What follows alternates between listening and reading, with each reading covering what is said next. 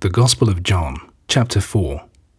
Now when Jesus learned that the Pharisees had heard that he was making and baptizing more disciples than John, although in fact it was not Jesus who did the baptizing, but his disciples, he left Judea and went off again to Galilee, which meant his passing through Samaria.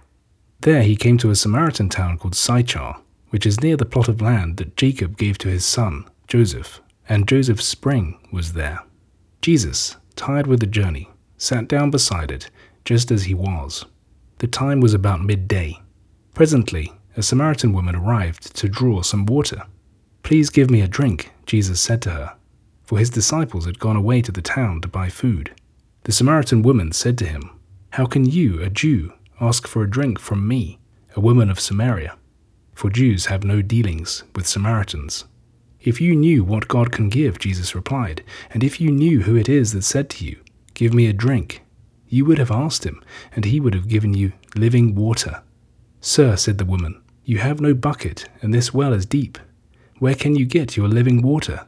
Are you a greater man than our ancestor Jacob, who gave us this well, and drank here himself with his family and his cattle?"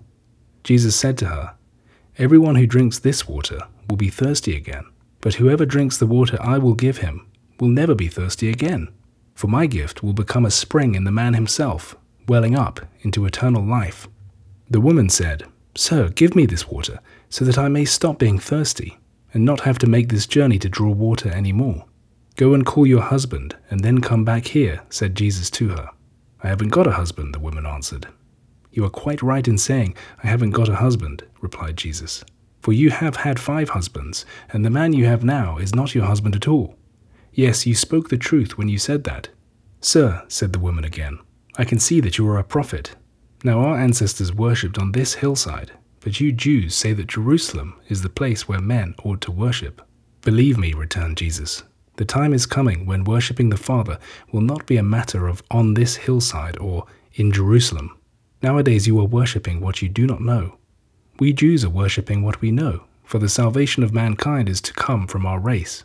Yet the time is coming, yes, and has already come, when true worshippers will worship the Father in spirit and in reality. Indeed, the Father looks for men who will worship him like that. God is spirit, and those who worship him can only worship in spirit and in reality." "Of course I know that Messiah is coming," returned the woman. "You know, the one who is called Christ. When he comes, he will make everything plain to us." "I am Christ speaking to you now," said Jesus. At this point his disciples arrived, and were very surprised to find him talking to a woman. But none of them asked, "What do you want with her?" or "Why are you talking to her?" So the woman left her water pot behind and went into the town, and began to say to the people, "Come out and see the man who told me everything I've ever done. Can this be Christ?" So they left the town and started to come to Jesus. Meanwhile the disciples were begging him, "Master, do eat something." To which Jesus replied, "I have food to eat that you know nothing about."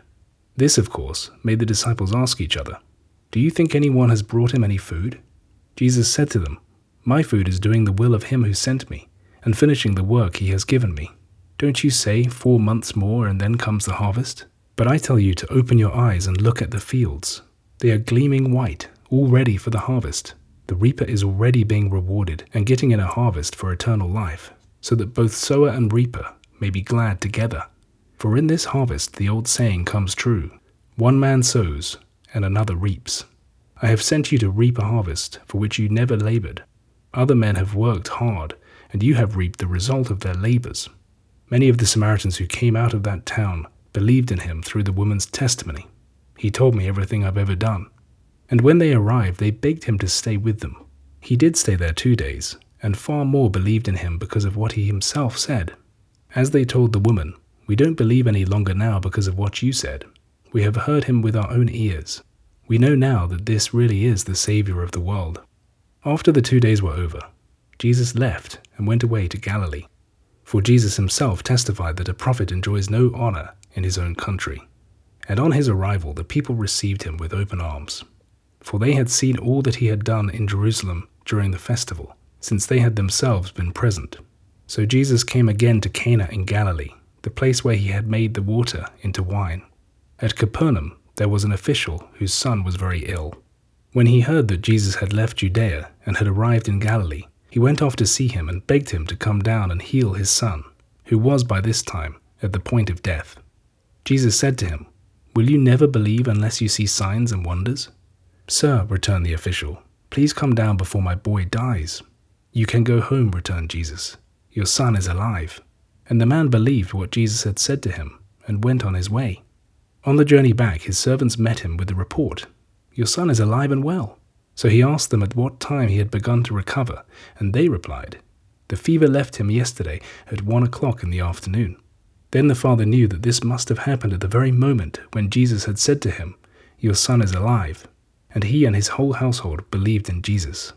This then was the second sign that Jesus gave on his return from Judea to Galilee.